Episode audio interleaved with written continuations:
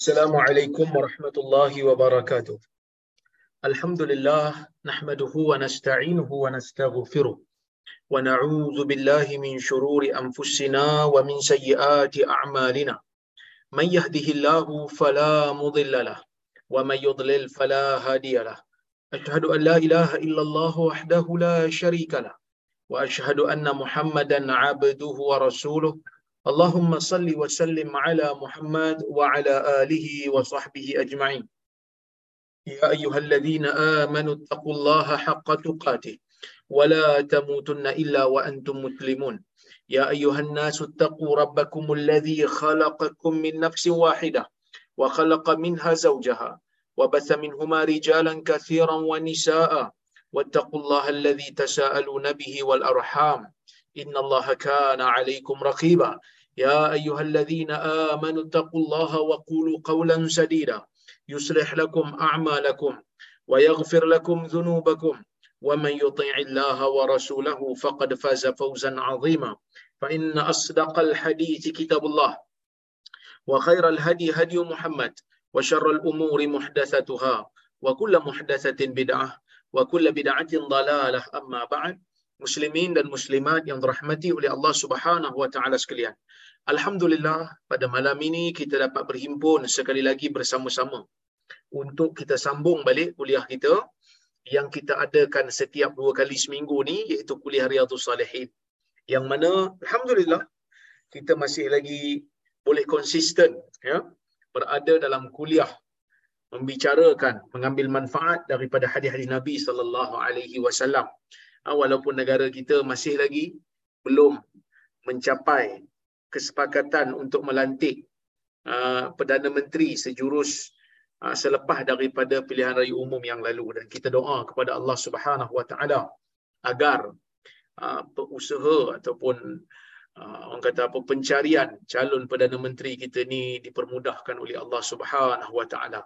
Ya jadi kita pun tak mau ketegangan demi ketegangan berlaku dalam negara dan ia tidak membaikkan ataupun tidak baik untuk orang kata apa prestasi negara kita.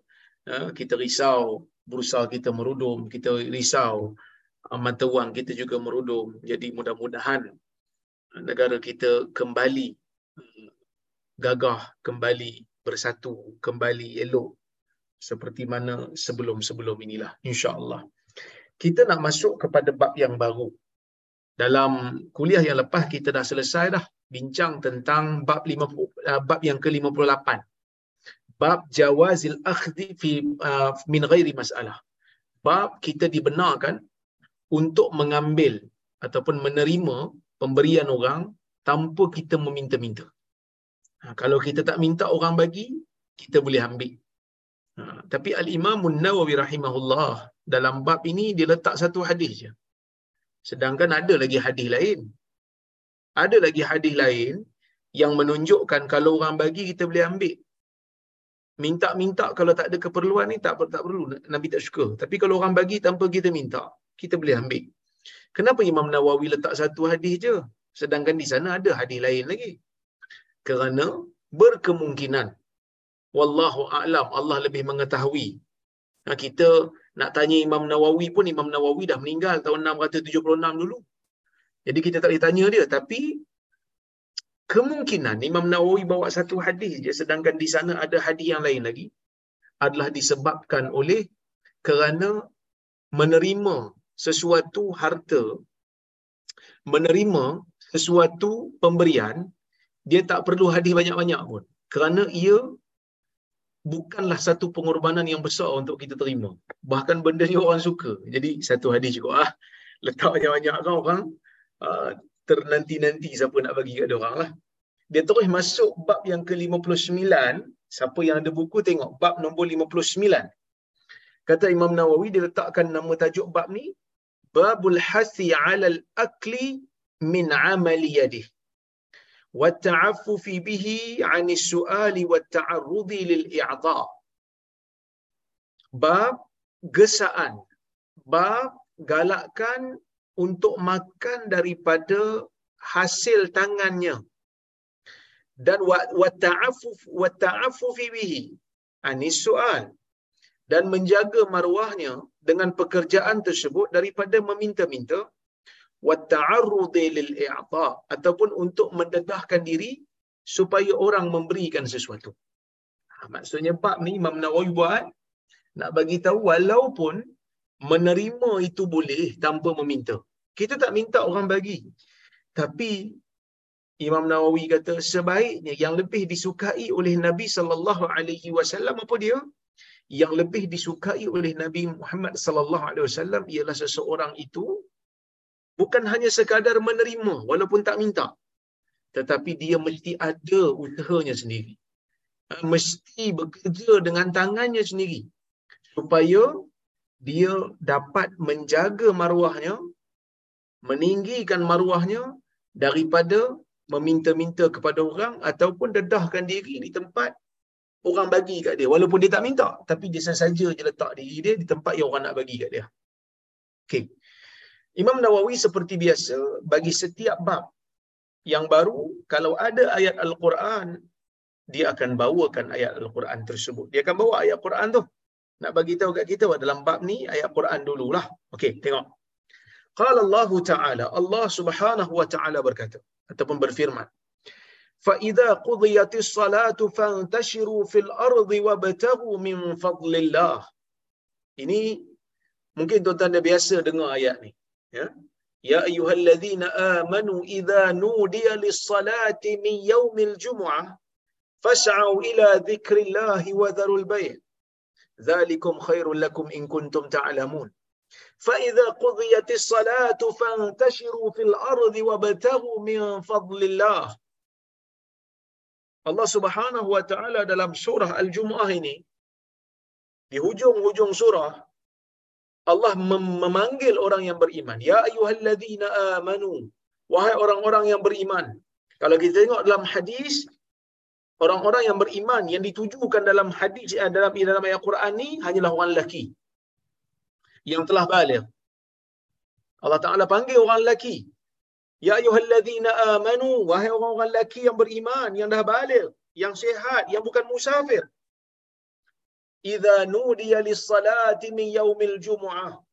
Apabila telah diserukan pada hari Jumaat bila dah azan zuhur pada hari Jumaat fas'au ila dzikrillah wa dharul bai' fas'au ila dzikrillah wa dharul bai' hendaklah kamu bersegera mendengar peringatan daripada Allah.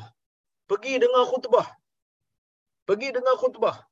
Wa dharul bai' tinggalkan jual beli Ni arahan daripada Allah ni. Panggilan daripada Allah. Tapi kadang-kadang yang menyedihkan kita apa dia? Yang menyedihkan kita dah azan zuhur dah. Dah azan Jumaat dah. Imam dah naik atas mimbar dah. Assalamualaikum warahmatullahi wabarakatuh. Bilal pun azan. Azan kedua tu, bukan azan masuk waktu. Azan kedua tu adalah azan imam naik mimbar. Azan pertama tu azan masuk waktu. Maksudnya dah wajib dah pergi sembahyang Jumaat. Dah wajib dah berada di dalam masjid. Tapi kita buat apa? Sebahagian daripada orang kita kadang-kadang makan cendol tepi pagar masjid. Sebahagian daripada orang kita kadang-kadang duk main WhatsApp dalam masjid. Sewaktu imam mulakan khutbah. Ini merupakan satu kesalahan. Ini merupakan satu perkara yang dilarang oleh agama. Bahkan di dalam hadis riwayat Imam Muslim Nabi sallallahu alaihi wasallam bersabda man massal hasa faqad lagha. Sesiapa yang memain-main dengan batu-batu kecil di dalam masjid. Zaman dulu masjid dia tak ada apa? Dia tak ada uh, macam kita hari ni tak ada orang kata apa tak ada kapet macam kita hari ni man massal hasa sesiapa yang memegang batu main dengan batu kan faqad faqad lagha maka sia-sia. Bahkan nak menegur orang pun. Man qala li sahibihi ya wal imam yakhutub yaum al jumu'ah ansit faqad lagha siapa yang menegur orang sebelah untuk diam waktu tu khatib sedang berkhutbah pun dia telah mensia-siakan jumaat. Dia maksudnya tak boleh cakap. Tak boleh untuk bercakap kena dengar. Tapi kita duk main makan cendol lagi kan? Kadang-kadang kita geram juga jadi kita nak cakap tak boleh kan kita nak cakap tak boleh oh, imam tengah berkhutbah jadi kita hanya tak redha dengan jiwa je lah okey Allah Subhanahu wa taala suruh orang-orang yang beriman ni perintahkan orang-orang yang beriman ni untuk kita kata tinggalkan jual beli. Tinggalkan jual beli pergi ke masjid. Kemudian Allah Taala kata apa? Fa idza qudiyatis salatu fantashiru fil ard. Apabila telah diselesaikan apabila telah diselesaikan salat itu fantashiru fil ard maka hendaklah kamu bertebaran di muka bumi. Keluar bertebaran. Siapa yang belajar bahasa Arab boleh tahu. Fantashiru ni fi'il amar. Fi'il amar ni maksudnya arahan. Arahan kalau dalam Quran dan sunnah biasanya bermaksud wajib. Ataupun sunat. Wajib ataupun sunat. Sunat ni kalau ada petunjuk yang kata dia sunat. Cuma dalam ayat Quran ni Allah Taala kata fa idza qudiyatis salatu fantashiru. Bila mana telah dilaksanakan salat Jumaat ni dah selesai salat Jumaat maka bertebaranlah kamu. Bertebaran tu arahan. Adakah arahan ni wajib? Tidak. Adakah arahan ni sunat? Tidak juga. Apa buktinya bila datang satu-satu arahan di dalam al-Quran yang mana arahan tu datang setelah ia dilarang mula-mula benda tu harus Lepas tu dilarang sekejap. Lepas tu disuruh. Suruhan tu akan kembalikan hukum asal bagi perkara itu sebelum ia dilarang. Saya bagi contoh. Allah Subhanahu Wa Taala membenarkan kita berburu. Kita boleh memburu binatang-binatang yang halal ni. Tiba-tiba bila masuk ihram kita nak buat haji kita tak boleh berburu lagi dah bila kita berada dalam ihram tiba-tiba ada ayat Quran kata uh, di dalam Al-Quran membenarkan di dalam Al-Quran membenarkan kita untuk ataupun bukan membenarkan menyuruh kita memerintahkan kita untuk melakukan pemburuan selepas daripada kita bertahlul jadi adakah maksudnya berang kata apa berburu ini telah menjadi wajib dengan arahan tu tak. Sebab dalam Quran sebut wa idza halaltum fastadu. Bila kamu telah bertahalul, maka pergilah kamu berburu. Arahan yang datang setelah daripada larangan berlaku, maka hukum hukum bagi arahan itu ialah kembali seperti asal. Oleh kerana memburu tu asalnya harus sebelum ia diharamkan ketika ihram, maka dia jadi harus balik. Kembali kepada isu kita sekarang, sebelum dilarang bertebaran di atas muka bumi ketika salat Jumaat. Mula-mula bertebaran di atas muka bumi mencari rezeki di atas muka bumi ini benda yang halal. Kan? Benda yang halal. Kemudian dilarang sekejap. Bila dilarang ni? Bila salat Jumaat sedang dilaksanakan. Imam sedang baca khutbah. Larang sekejap. Kemudian disuruh balik. Maka suruh tu mengembalikan hukum asal dia. Hukum asal sebelum dilarang apa dia? Harus. Maka harus untuk bertebaran. Kenapa Imam Nawawi bawakan ayat ni? Ayat ni cerita pasal boleh bertebaran di atas muka bumi. Kemudian Allah Ta'ala kata, wa betaru min fadlillah. Hendaklah kamu mencari kelebihan ataupun rezeki yang Allah Subhanahu Wa Ta'ala uh, sediakan di atas muka dunia ni. Ayat ni secara tidak langsung memberikan satu isyarat kepada orang Islam. Isyarat apa? Isyarat untuk orang Islam ni bekerja. Sebab Allah Taala kata, "Fa idza qudiyatis salatu fantashiru fil ard." Bila telah bila telah dilaksanakan salat Jumaat itu, maka hendaklah bertebaran di atas muka bumi. Wa batagu min fadlillah. Cari kelebihan Allah, cari rezeki yang Allah Subhanahu wa taala sediakan untuk ahli-ahli dunia ni. Untuk orang yang mencari pergi cari. Jangan duduk saja pergi cari. Cari rezeki yang Allah Taala telah tetapkan di atas muka dunia ni pergi cari pergi kerja. Kerana di sana ada kurnia Allah Subhanahu wa taala yang disediakan untuk kamu ha itu maksud ayat Quran yang Imam Nawawi bawa ni okey baik selesai yang tu insya-Allah kita masuk hadis yang pertama dalam bab ni dan hadis nombor 539 dalam keseluruhan kitab Kata Imam Nawawi rahimahullah, وعن أبي عبد الله الزبير ابن العوام رضي الله عنه قال قال رسول الله صلى الله عليه وسلم لأن يأخذ أحدكم أحبله. ثم يأتي الجبل فيأتي بحزمة من حطب على ظهري فيبيعها فيكف الله بها وجهه. خير له من أن يسأل الناس أعطوه أو منعوه. رواه البخاري. hadis riwayat Al-Bukhari. Maksudnya daripada Abu Abdullah Az-Zubair ibn Al-Awwam. Zubair ibn Al-Awwam merupakan sahabat Nabi sallallahu alaihi wasallam yang tergolong di dalam salah seorang yang Nabi sallallahu alaihi wasallam jamin dia dengan balasan syurga.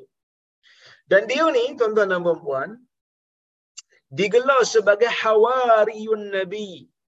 Pembela Nabi, pembantu Nabi, rapat dengan Nabi, dekat dengan Nabi. Dan dia berasal daripada Quraisy. Daripada keturunan Quraisy. Para ulama berbeza pendapat. Bila dia masuk Islam? Ada yang kata dia masuk Islam ketika mana dia berumur 8 tahun. Ada juga yang kata ketika dia berumur 12 tahun.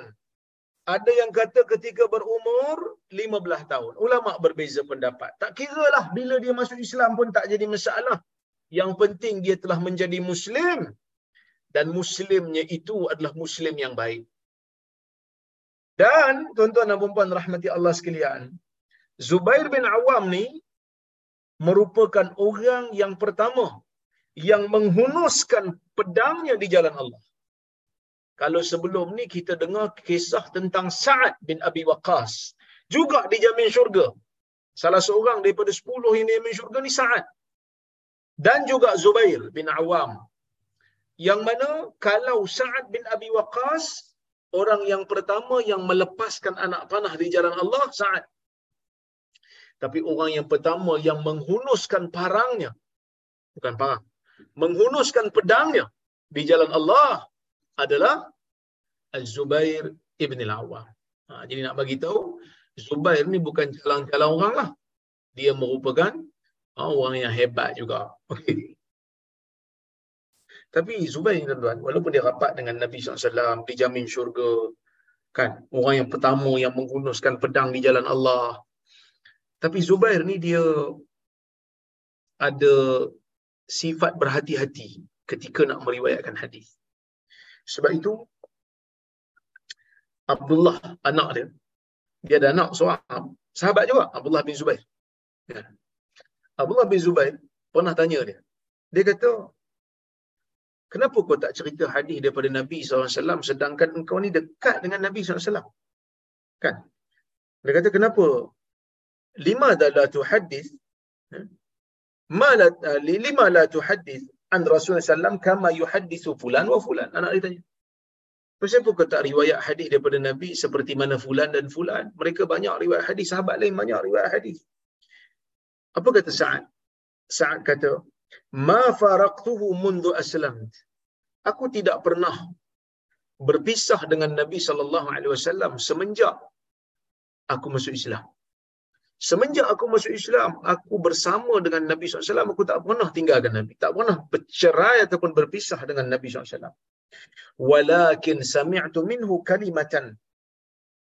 Sami'tuhu yaqul, man kadhaba alaiya muta'ammidan, faliyatabawa maqa'adahu minanna.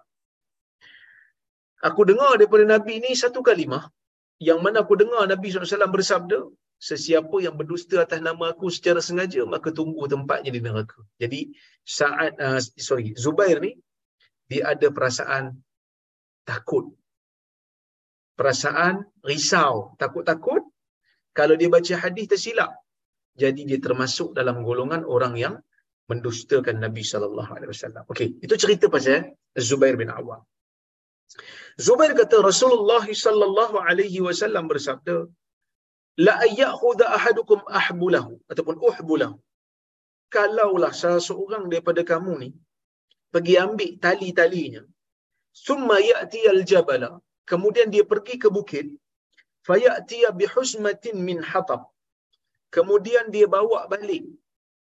Dia bawa balik satu ikatan daripada hatab daripada kayu kayan ala zahri dia ambil dia ambil apa ni orang kata tali pergi ke padang pasir pergi cari kayu api kayu kering.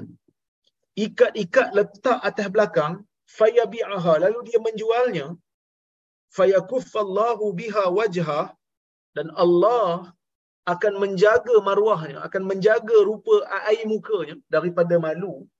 Khairul lahu itu lebih baik untuknya. Min ayyas nas daripada dia meminta-minta kepada manusia. A'tauhu au mana'u sama ada manusia memberikan dia atas permintaan dia itu ataupun mereka tak berikan dia. Hadis riwayat bukhari. Apa maksud hadis ni hadis ni kata Syekh Mustafa Bura dia kata afadal hadis al-hatha ala al-hatha ala al-amal. Hadis ni nak suruh kita ber, berusaha nak suruh kita bekerja li tahsili rizq supaya dapat menghasilkan rezeki. Walau imtahana al-mukallaf hirfatan basitatan wa haqirah fi nazarin nas. Walaupun terpaksa seseorang itu bekerja dengan satu pekerjaan yang kecil ataupun satu pekerjaan yang dipandang hina pada masyarakat. Kan? Pada zaman dulu mungkin cari yang kata apa? Cari uh, kita uh, orang kata apa kita mencari kayu api pada zaman dulu tu mungkin benda tu taklah memberikan satu signifikan dari sudut kerja kerana kayu api ni pada zaman dulu mungkin orang tak jual pun.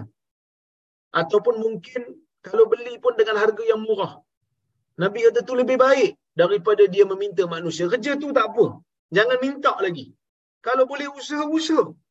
Jaga air muka. Ha, macam tu.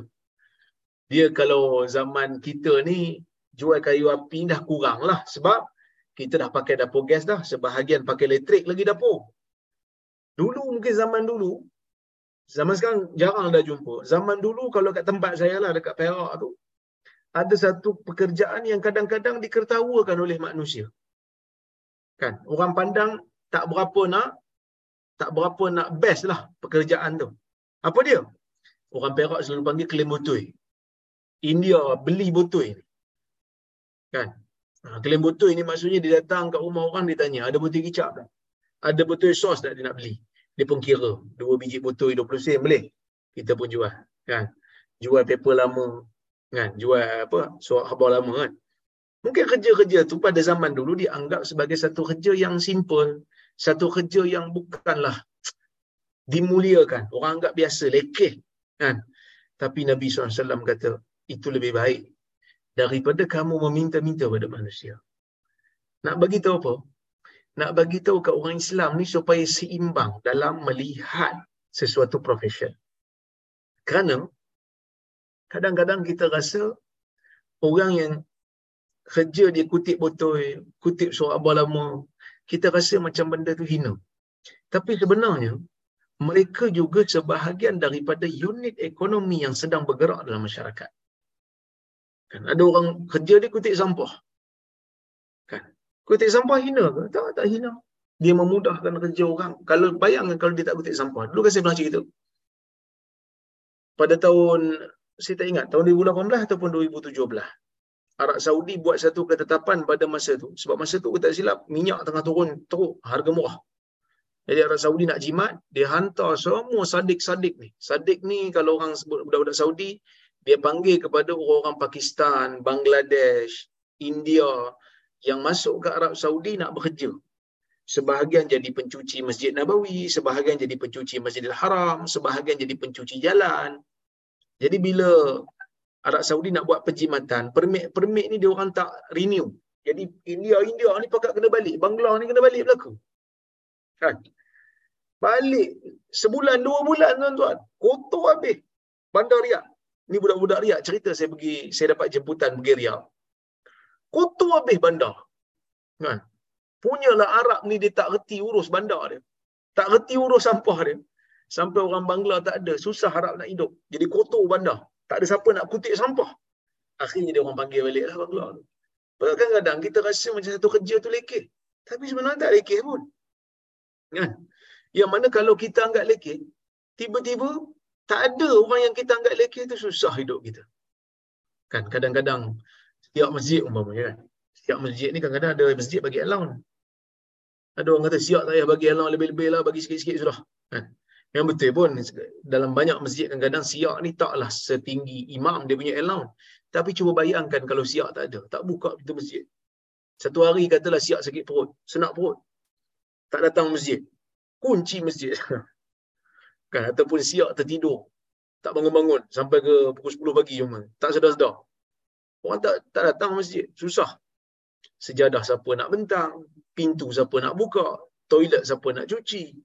Jadi Nabi sallallahu alaihi wasallam menyuruh kita supaya melihat manusia ni dengan peranan penting yang dia mainkan walaupun kecil. Duduk universiti umpamanya. Saya duduk kat universiti. Paling tinggilah dalam organisasi eksekutif. Pelaksana ni saya paling tinggilah. Saya rektor. Ketua eksekutif dia panggil. Ya. Tapi bayangkan tuan-tuan, kalau tak ada PAR, pembantu am rendah. Pembantu am rendah ni kerja dia dispatch. Ambil surat, hantar surat. Kalau dia tak tolong hantar surat, dia tak tolong ambil surat, sampaikan surat ke pejabat saya, saya pun susah. Jadi, kena pandang manusia ni dengan peranan dia.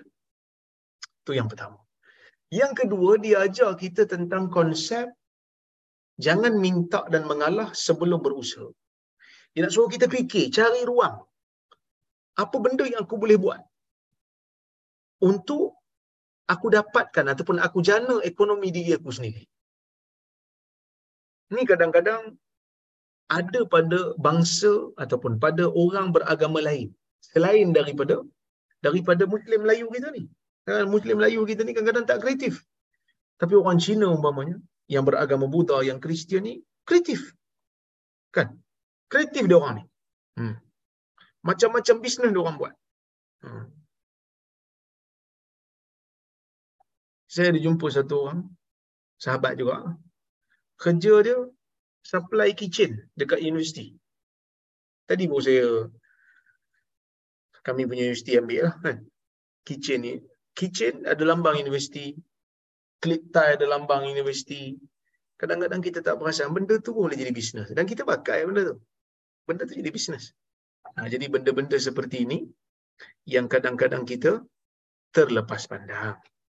Yang kadang-kadang kita rasa lekeh. Tapi sebenarnya tak lekeh pun. Benda, benda bagus. Benda yang menjana ekonomi. Nabi SAW suruh manusia ni jana ekonomi. Gunakan idea. Cari ruang dan peluang. Kan? Bahkan businessman, businessman ni, dia pun selalu sebut. Masalah orang, pendapatan untuk saya. Maksudnya apa? Peluang untuk saya buat bisnes bila orang ada masalah. Kan? Ha, dulu kadang-kadang benda yang kita tak anggap sebagai bisnes, tapi hari ini dia jadi bisnes. Tuan-tuan cuba bayangkan, hari ini hantar makanan ke orang pun jadi bisnes. Kan food panda, grab food, jadi bisnes. Boleh pula dia jadi platform orang nak niaga masuk kat dia. Kan? Jadi bisnes besar. Pada zaman dulu benda tu tak jadi bisnes pun. Delivery ni restoran je buat. Ada restoran buat, ada restoran tak buat, kita pergi ambil. Tapi dia tengok ada masalah. Masalah orang KL apa dia?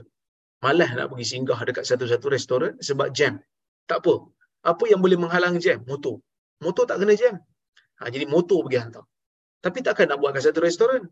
Dia buat satu platform, semua restoran yang berminat kumpul kat situ. Jadi orang yang nak beli, beli kat situ eh. Maka dia charge. Setiap daripada order tu, dia charge. Dia bayar kepada rider, dia charge daripada pembeli dan dia dapat untung. Dia buat platform je. Kan? Jadi, kreatif. Walaupun dulu orang anggap macam benda tu leka. Delivery je. Buat syarikat delivery je. Syarikat delivery akhirnya menjadi jutawan. Kan? Saya ada seorang sahabat. Duduk kat Melbourne. Dia orang Singapura.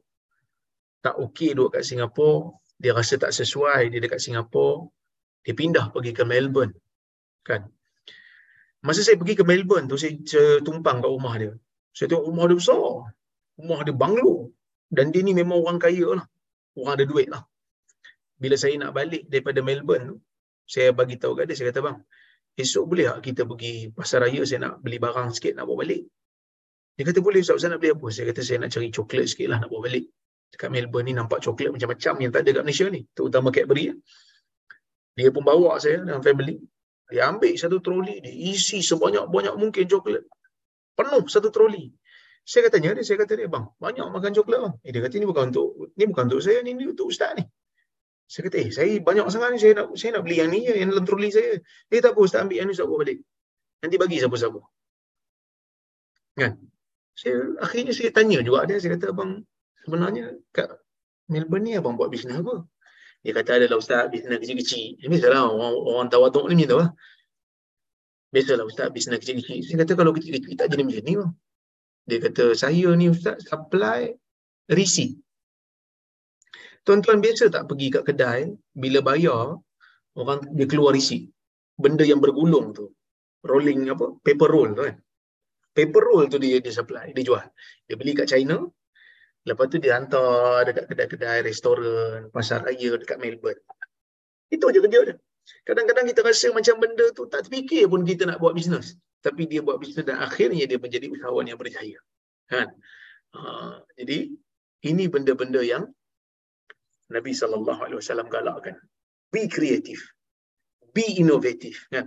Jadi kreatif, jadi inovatif. Okay. Dan itu lebih baik daripada meminta-minta pada manusia. Kadang-kadang manusia bagi, kadang-kadang manusia tak bagi. Kalau bagi, Alhamdulillah lah. Kalau tak bagi, malu. Okay. Kemudian yang kedua, ijhad dan nas. Uh, ijhad dan nafs fi tahsil rizqil halal. Kalau boleh paksalah diri. Usahakan diri itu untuk mendapatkan rezeki yang halal. Dan selagi mana rezeki itu halal, jangan malu. Kerana kita buat satu benda yang yang halal. Kemudian, qabhal mas'alah fi nadhari syara' lima tadkhulu ataupun tudkhilu ala sa'il min az-zulli wa ala al-mas'ul min ad-dhiq. Dia kata uh, qabh al-mas'alah. Pada pandangan syarak dia tak suka meminta-minta. Pada pandangan syarak meminta-minta ni buruk. Kalau tak ada keperluan, tak ada sebab minta untuk jadi kaya haram. Kan? Kita dah bincang sebelum ni. Lima tu dakhilu ala sa'il min adzul. Kerana meminta-minta ni boleh memasukkan kehinaan kepada peminta. Orang yang minta tu jadi hina. Wa 'ala al-mas'uli min ad-dhiq. Orang yang diminta pula jadi rasa serba salah orang tak bagi. Kau tak bagi orang jadi serba salah pula. Orang serba salah. Sedang memang tak nak bagi pun. Okey. Yang seterusnya, hirsal islami ala karamatil mar'i. Islam ni bersungguh ya, untuk menjaga kemuliaan insan. Wa fadla takassub bil yadi ala su'alin nas dan juga kelebihan untuk mencari pekerjaan dengan tangan sendiri. Itu lebih baik daripada meminta-minta kepada manusia. Itu hadis yang pertama. Hadis yang kedua lebih kurang juga. So kita boleh rangkum sekali lah huraiannya. Yang kedua, hadis nombor 540. Wa an Abi Hurairah radhiyallahu anhu qala قال رسول الله صلى الله عليه وسلم لأن يحتتب أحدكم حزمة على ظهره خير له من أي خير له من أن يسأل أحدا فيعطيه أو يمنعه متفق عليه Maksudnya daripada Abu Hurairah radhiyallahu anhu dia kata Rasulullah sallallahu alaihi wasallam bersabda la ayyahtatiba. Kalaulah salah seorang daripada kamu ni pergi cari kayu api dapat satu ikatan ala zahri bawa di atas belakang dia itu lebih baik daripada dia meminta seseorang fayu'tiyahu aw yamna'ah. Sama ada orang tu bagi ataupun tak bagi. Pergi kerja tu lebih baik daripada minta orang. Ya pergi kerja tu lebih baik daripada minta orang okey tuan-tuan dan puan-puan rahmati Allah sekalian kalau disebut dalam hadis ni Nabi SAW suka kita ni pergi usaha sendiri. Kerja sendiri. Jangan minta orang. Pergi berusaha, pergi bekerja, pergi berniaga. Dalam riwayat yang ketiga ni, kita akan tengok lebih jelas. Hadis nombor tiga, dalam bab ni dan hadis nombor 541 kalau kita nak kira pada keseluruhan kitab lah. Baik. Wa anhu anin nabi sallallahu alaihi wasallam qala kana daud alaihi salam la ya'kulu illa min amali yadihi rawahu al-bukhari daripada Abu Hurairah radhiyallahu anhu daripada Nabi sallallahu alaihi wasallam Nabi SAW bersabda kana Daud alaihi salam Nabi Daud dulu alaihi salam Nabi Daud sebelum ni la yakulu illa min amali yadi tak makan apa pun hasil melainkan daripada hasil tangan dia sendiri hmm. kalau kita apa kita tengok Nabi Daud ni Allah Subhanahu wa taala kurniakan dia apa? Allah kurniakan dia kekuasaan. Allah kurniakan dia kerajaan Nabi Daud ni. Bukan calang-calang lah. Dia ada kerajaan, dia ada dia ada kekuasaan. Tapi dia tak gunakan kekuasaan dia tu untuk mendapat apa-apa habuan. Tak. Dia bekerja. Dia ada bisnes dia. Bisnes apa Daud, uh, Nabi Daud ni? Dia ni uh, kita panggil apa? Tukang besi, haddad. Sebab itu, kalau siapa yang belajar hadis tuan-tuan, ada satu kata-kata yang sangat glamour bila menceritakan tentang uh, Abu Daud ni punya kelebihan. Sunan Abu Daud. Ulina li Abi Daud al-hadith kama ulina li Daud al-hadid. Dilembutkan ilmu hadis tu bagi Abu Daud seperti mana Allah lembutkan besi kepada Nabi Daud. So Nabi Daud ni pakar dalam membentuk menempa besi. Dan dia makan hasil tangan dia tau. Okay, dia suka. Sebab itu hadis ni kata Syekh Mustafa Bura dia kata al-hasa afad al-hadis al-hasa 'ala al-amal. Nabi SAW suruh kita ber, berusaha, bekerja. Wa ayyakuna rizquhu min kasbihi wa thamrati juhdihi. Dan supaya rezekinya tu datang daripada hasil titik peluh dia sendiri. Wa thamrati juhdihi. Dan hasil daripada usaha dia sendiri. Kama kana yaf'alu Daud alaihi salam. Seperti mana yang dilakukan oleh Nabi Daud alaihi salam. Yang kedua at-ta'assiya bil anbiya fi fi tahsil rizqihim bil amal la bisu'al. Hadis ni nak suruh kita ikut para anbiya.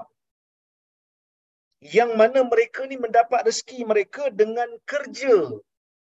Bukan dengan meminta-minta. Walaupun Nabi Daud ni ada kerajaan. Hadis nombor empat dalam bab ni dan hadis nombor 542 dalam keseluruhan kitab ni wa anhu daripada Abu Hurairah juga anna Rasulullah sallallahu alaihi wasallam qala kana Zakaria alaihi salam najjaran hadis riwayat Muslim Nabi SAW bersabda sesungguhnya Nabi Zakaria alaihi salam najjar tukang kayu Nabi Daud tukang besi Nabi Zakaria tukang kayu dan mereka makan daripada hasil kemahiran tangan mereka sendiri maka di sini timbul satu persoalan ada ke orang yang makan bukan daripada hasil tangan dia sendiri? Kita semua bekerja. Tak ada orang yang makan melainkan mesti makan daripada hasil tangan. Apa yang dimaksudkan dengan hasil tangan tu? Yang dimaksudkan dengan hasil tangan tu ialah apa saja profession, apa saja kerja yang kita lakukan yang mana kita dibayar atas khidmat kita. Selagi mana ia halal, maka selagi itu Islam suka. Selagi mana ia halal, maka selagi itu Islam suka. Kerana ada ke orang lain yang makan harta tanpa bekerja? Ada. Kerja dia apa? Kerja dia tak ada. Dia hanya minta-minta orang saja. Bila miskin, minta orang. Bila miskin, minta orang. Ha, dia tak kerja.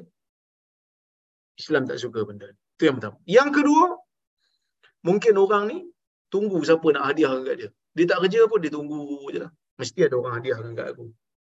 Perbuatan tak kerja tu, menunggu-nunggu hadiah orang, benda yang tak bagus pada agama. Pergi kerja. Kalau orang bagi hadiah, ambil. Tapi kalau orang tak bagi, saya ada kerja saya sendiri. Ha, saya ada kerja saya sendiri. Jadi, benda tu taklah menyebabkan dia terhina. Ha, taklah menyebabkan dia terhina. Okey? Baik. Timbul satu persoalan. Bila saya sebut makan dengan hasil tangan ni maksudnya kita kena bekerja dengan tangan kita. Apakah pekerjaan yang paling disukai dalam agama? Dalam Islam ni apakah pekerjaan yang paling disukai? Kan? Okey. Dalam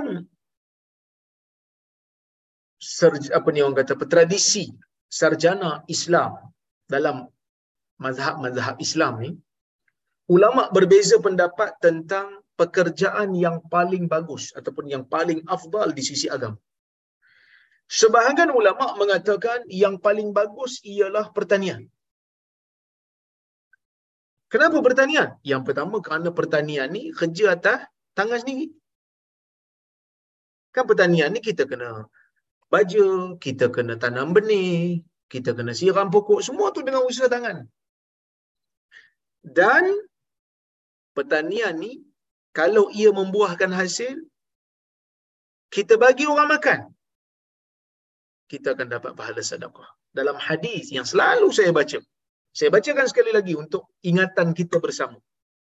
Nabi sallallahu alaihi wasallam menyebutkan, la yazra'u muslim zar'an. La yaghrisu muslim gharsan aw zar'an aw yazra'u zar'an fayakulu minhu tayrun aw bahimatun aw insanun illa kana lahu bihi sadaqah atau kama qala. Nabi SAW bersabda tidak ada seorang mukmin yang menanam mana-mana pokok yang besar. Ya ghrisu gharsan ni tanam pokok besar pokok yang tahan lama macam pokok rambutan macam pokok durian macam pokok manggis yang tahan lama. Au yazra'u zar'an ataupun yang menanam pokok yang sementara. Pokok yang tak tahan lama. Apa pokok tak tahan lama ni? Macam pokok padi macam pokok gandum. Dia ada tempoh limit dia, dia tak tahan lama. Dia pokok kecil-kecil pokok orang kata apa pokok halus-halus ni. Nabi kata tidak ada seorang Muslim pun yang tanam apa-apa pokok. Tak kira lah pokok besar ke, pokok kecil ke, pokok tahan lama ke, pokok tahan lama ke. Tiba-tiba datang burung makan, datang binatang lain makan, binatang melata, datang manusia makan, melainkan dia akan dapat pahala sedekah. Maksudnya kata Imam Nawawi, pertanian adalah yang terbaik dalam agama. Sebab kalau pertanian tu ada hasil, hasilnya itu akan dikira sedekah bagi orang yang menanamnya. Ini pendapat Imam Nawawi lah. Ha, dia kata dapat pahala sedekah. Satu lagi, dia ada konsep tawakal yang tinggi pada Allah. Sebab apa tawakal tinggi? Bila dia tabur benih, tak ada siapa yang boleh menumbuhkan pokok tu melainkan Allah. Kadang-kadang kita pun pelik juga kan. Benih ni boleh tahan bertahun-tahun dalam plastik kering. Tak nampak pun ada kehidupan. Tapi bila kita letak di tanah, kita siram, tumbuh dia. Yang menumbuhkan itu hanya Allah. Tak ada tak ada siapa yang boleh tumbuhkan melainkan hanyalah Allah. Kita pergi tabur 10 benih yang tumbuh cuma 8. Pasal apa dua lagi tak tumbuh? Tak tahu. Hanya Allah saja yang tahu. Kan? Ha, jadi nak bagi tahu konsep tawakal bagi orang yang bertani ni tinggi kata Imam Nawawi. Satu dapat pahala kalau ada hasil, binatang makan pun dapat pahala, burung makan pun dapat pahala, manusia makan pun dapat pahala, konsep tawakal yang tinggi. Macam mana tawakal? Iyalah, bila dia baling benih, dia mengharapkan Allah menumbuhkannya. Bila pokok tu dah besar, dia mengharapkan Allah Azza wa Jal untuk mengeluarkan hasil daripada mengeluarkan buah daripada dia. Tawakal yang tinggi.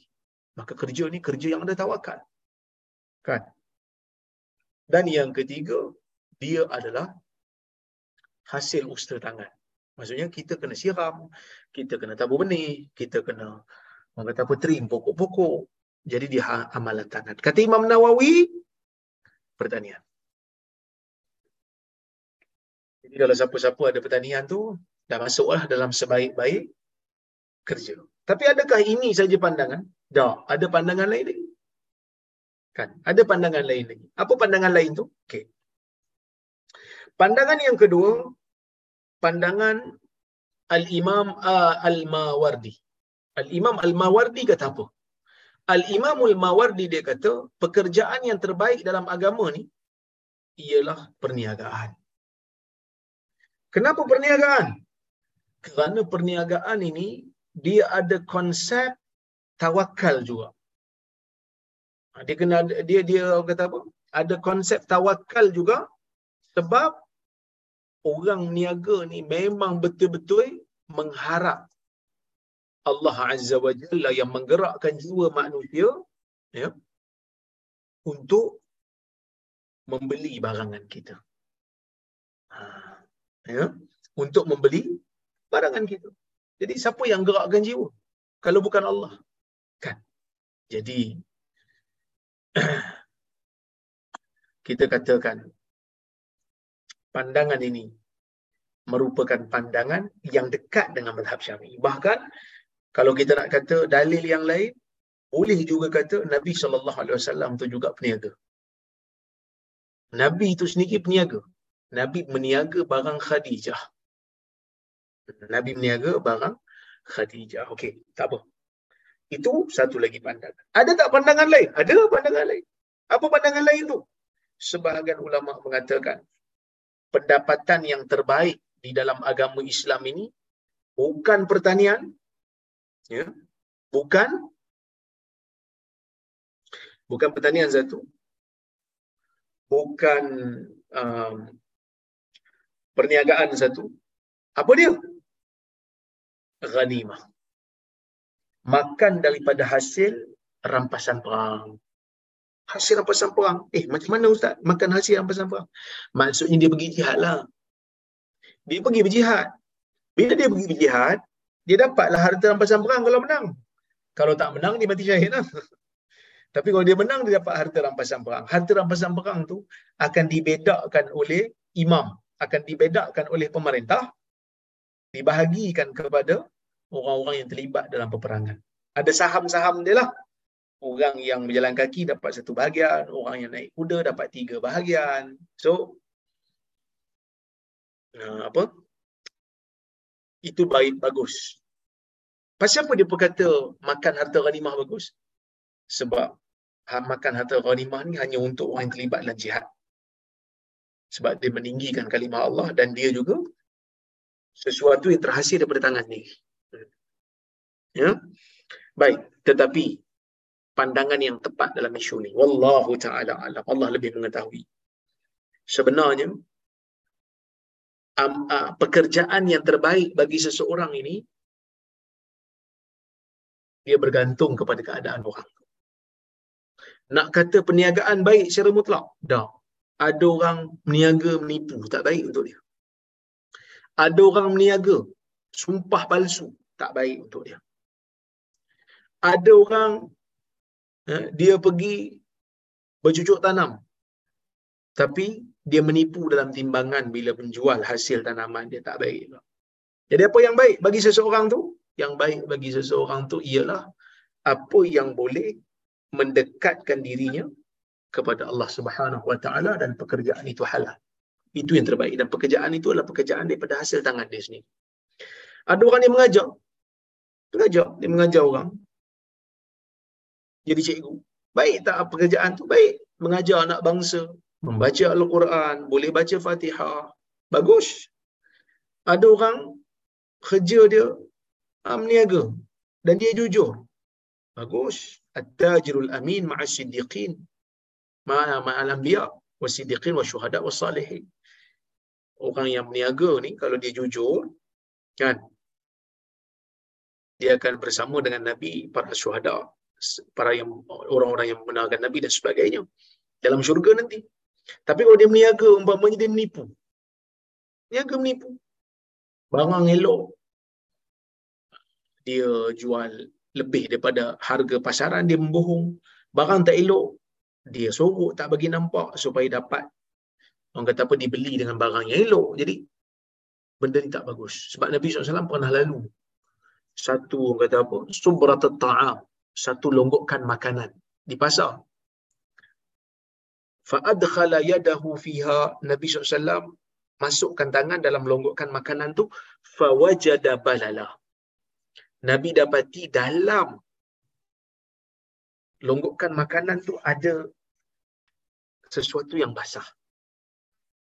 Nabi terasa basah dalam longgokkan makanan tu. Basah tu bukan di atas. Basah tu di dalam dalam longgokkan Nabi lalu Nabi SAW sebut Nabi kata apa? Mahada ya sahib at-ta'am. Ni apa wahai pemilik makanan? Ni apa dia? Pemilik makanan tu kata, asabat sama. Semalam makanan tu terkena hujan. Nabi kata, afala ja'altaha afala ja'altahu fawqa sabra hatta yaraha an-nas?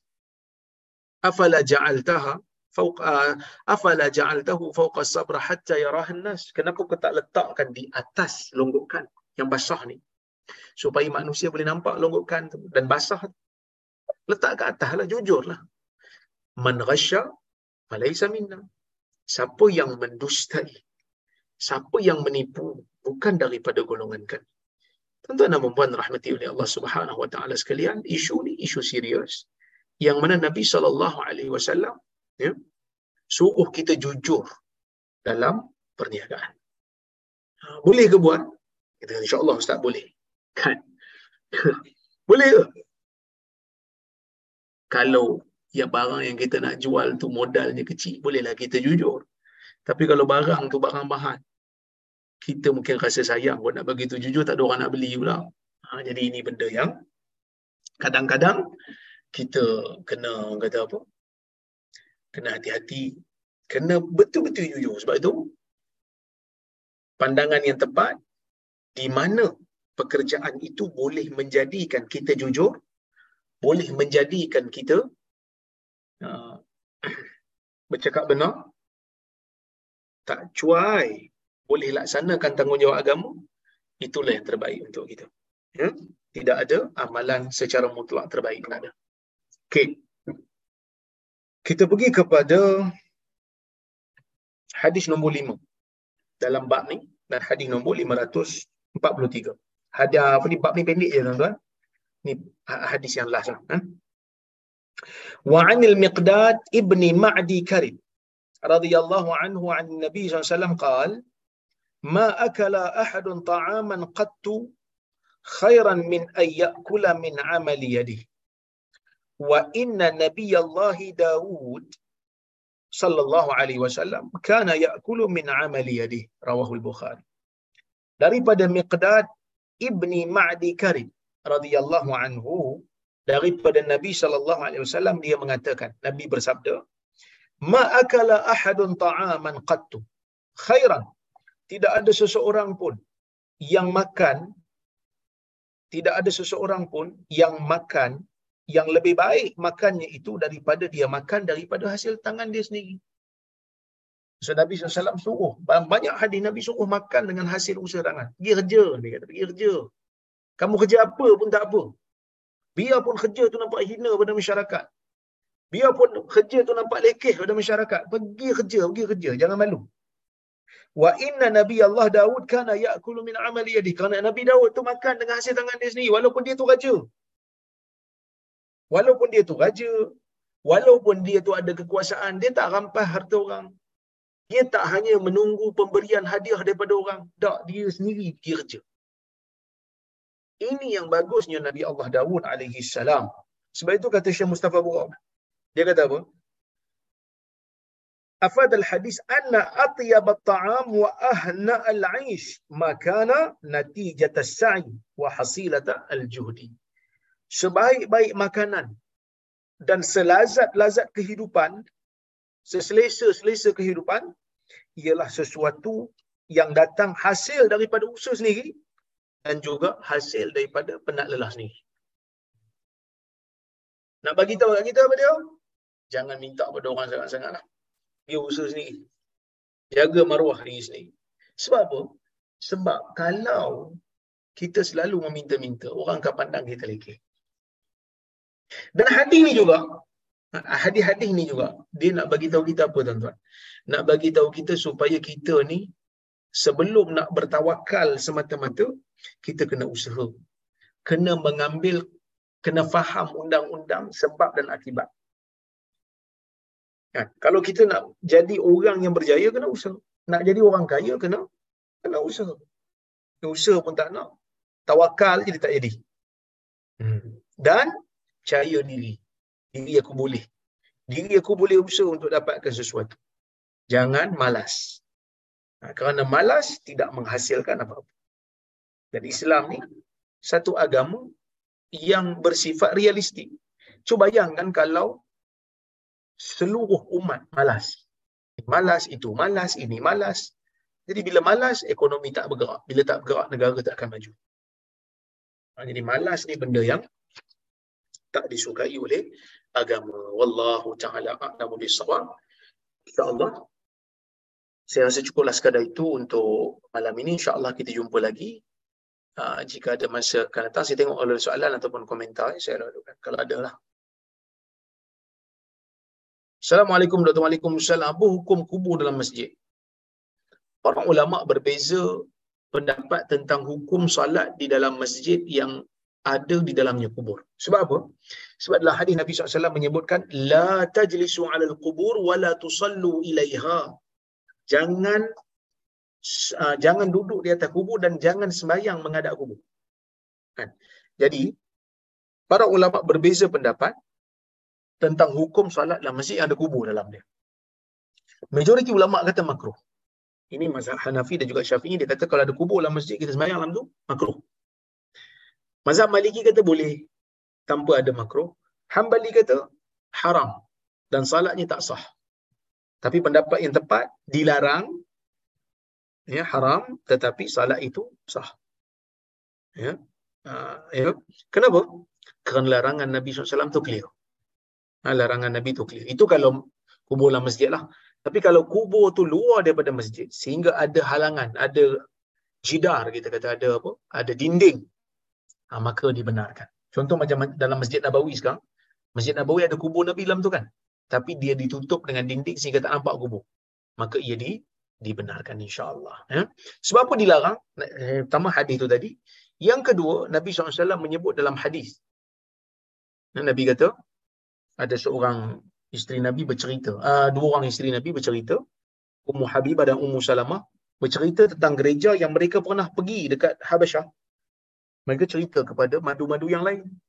Nabi dengar, Nabi kata apa? Ulaika idza mata fihim rajul salih banau ala qabrihi masjidah. Ulaika syiraru kallah. Nabi kata itulah, mereka itulah bila orang salih di kalangan mereka mati, mereka bina masjid di atas kuburnya itulah seburuk-buruk makhluk Allah kerana ia boleh membawa kepada syirik. Assalamualaikum salam. Bagaimana dengan ustaz-ustaz yang selalu kutip derma dan makan dari komisen derma tersebut? Adakah ini juga terlarang? Okey. Waalaikumsalam saya jawab dulu. Pertama, kalau ustaz tu dia ambil komisen dan dia nyatakan sebagai upah dia secara jelas. Dia kata setiap sumbangan 5% diambil sebagai upah saya kerana menguruskan benda ni itu dibenarkan dan dia dia ambil sebagai al-ijarah lah kita ada kontrak dengan dia kita lantik dia sebagai pekerja kita untuk mengagihkan bantuan tapi kalau dia tak sebut undang-undang ada sebut contohnya kan undang-undang ada sebut ha, jadi itu pun dibenarkan kerana undang-undang telah ha, kita kata apa ha, menjadi rujukan bersama tapi kalau undang-undang tak sebut kan dia pun tak sebut, tiba-tiba dia ambil, maka tidak dibenarkan. Kenapa tak dibenarkan? Kerana dia kutip atas dasar derma. Tiba-tiba dia ambil pula untuk diri dia. Dia derma untuk bantu orang susah sedangkan dia bukan orang susah, maka tak boleh. Ya, tak boleh. Wallahualam.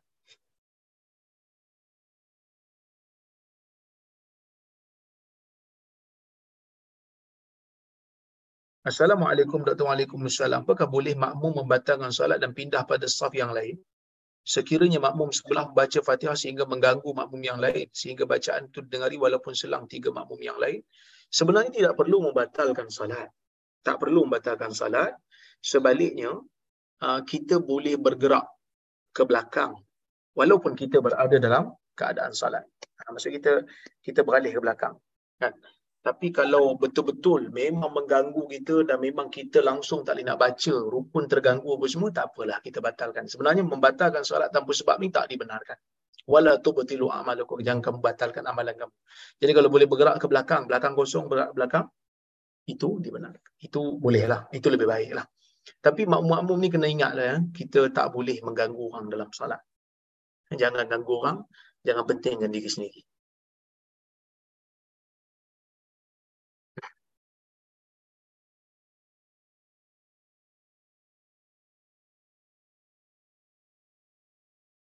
Salam Dr. Waalaikumsalam. Saya ada masalah saraf yang buat seluruh kulit badan saya selalu gatal.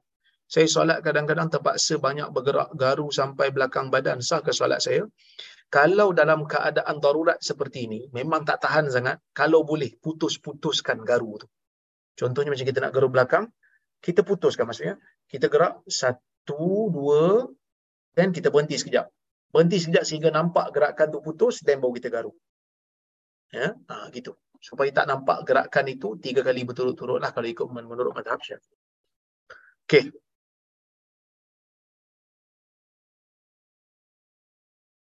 Assalamualaikum Dr. Waalaikumsalam. Kalau ulama dengan kita berbeza dalam aliran politik, salah ke kalau kalau tak follow sebab kita ada tak sependapat dengan orang sebab ada orang ulama takkan berkumpul dalam kebatilan. Apa ni? Maksudnya, saya jawab soalan. Assalamualaikum. Pertamanya, perbezaan politik ini, perbezaan pandangan dalam politik sentiasa berlaku. Bukan saja di kalangan sahabat. Ali dan Muawiyah sampai berperang kerana berbeza pendapat dalam masalah uh, politik. Ali dan Aisyah berperang sehingga berbeza disebabkan mereka berbeza pendapat dalam politik. Tadi kita baca kisah uh, riwayat Zubair. Zubair berbeza pendapat dengan Ali bin Abi Talib dan terkorban dia dalam peperangan bersama dengan Ali bin Abi Talib disebabkan politik, perbezaan pandangan dalam politik. Nabi sallallahu alaihi wasallam juga pernah berbeza pendapat dengan para sahabat dalam masalah politik sehingga sahabat pada peringkat awal kecewa dengan Nabi SAW dalam perjanjian Hudaibiyah umpamanya. Jadi, ulama ni dalam bab politik, ijtihadi. Dia bukan satu ketetapan yang mesti ikut kerana kebanyakan isu-isu politik ni bersifat ijtihad. Tapi kalau kita berbeza pendapat dengan dia dalam masalah nas, dia tak ikut sedangkan itu adalah arahan agama dan kita wajib untuk tak ikut sebab dia menyanggahi agama. Tapi kalau benda tu tak ada nas agama, kan nak sokong parti ni ke parti ni? Kita buat penilaian kita nak sokong parti ni. Dia pun sokong parti lain. Adakah kita wajib ikut?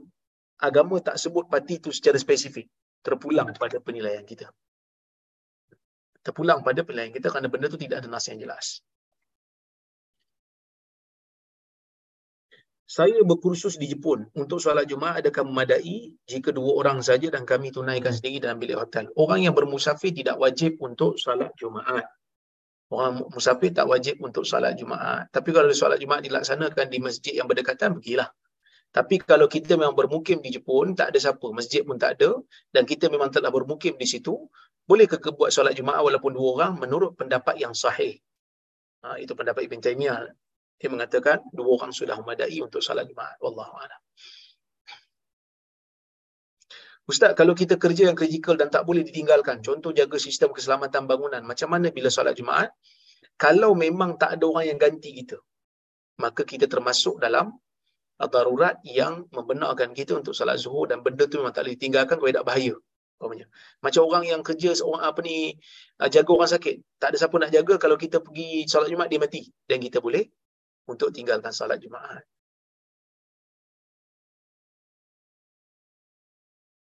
Assalamualaikum Waalaikumsalam. Boleh ke masjid beri telekung atau Al-Quran yang diinfak oleh seseorang kepada orang lain? Sebab telekung-telekung dalam Al-Quran tersebut tidak dipakai daripada bazir bagi orang. Sejak COVID melanda ni kebanyakan masjid galakkan bawa telekung sendiri. Jazakallah khair. Wa antum fazakumullah khair. Hukumnya boleh selagi mana orang tu beri pada kita maka kita telah memilikinya. Dan bila kita milik dia kita boleh bagi pada siapa-siapa yang kita kita suka. Berdasarkan kepada hadis Nabi SAW Nabi pernah bagi kepada Umar kan satu kain. Nabi kata pada Umar pakai ataupun bagi pada siapa-siapa yang kau suka ha, menunjukkan bila kita dah terima satu pemberian daripada orang kita boleh bagi pada orang lain Wallahu alam itu saja soalan yang ada. Saya ucapkan terima kasih banyak kepada hadirin dan hadirat yang hadir pada hari ini. Saya ucapkan terima kasih banyak kepada penganjur kita iaitu Datuk Syekh Hamid, Johat, Haji Hamid, Haji Shah, Datuk Rozhan Tan Sri, Azman yang menganjurkan kuliah kita pada hari ini. InsyaAllah kita jumpa di lain masa. Saya mohon maaf terkasar bahasa tersilap kata. Aku qawli hadha wa astaghfirullahaladzim li walakum. Wassalamualaikum warahmatullahi wabarakatuh.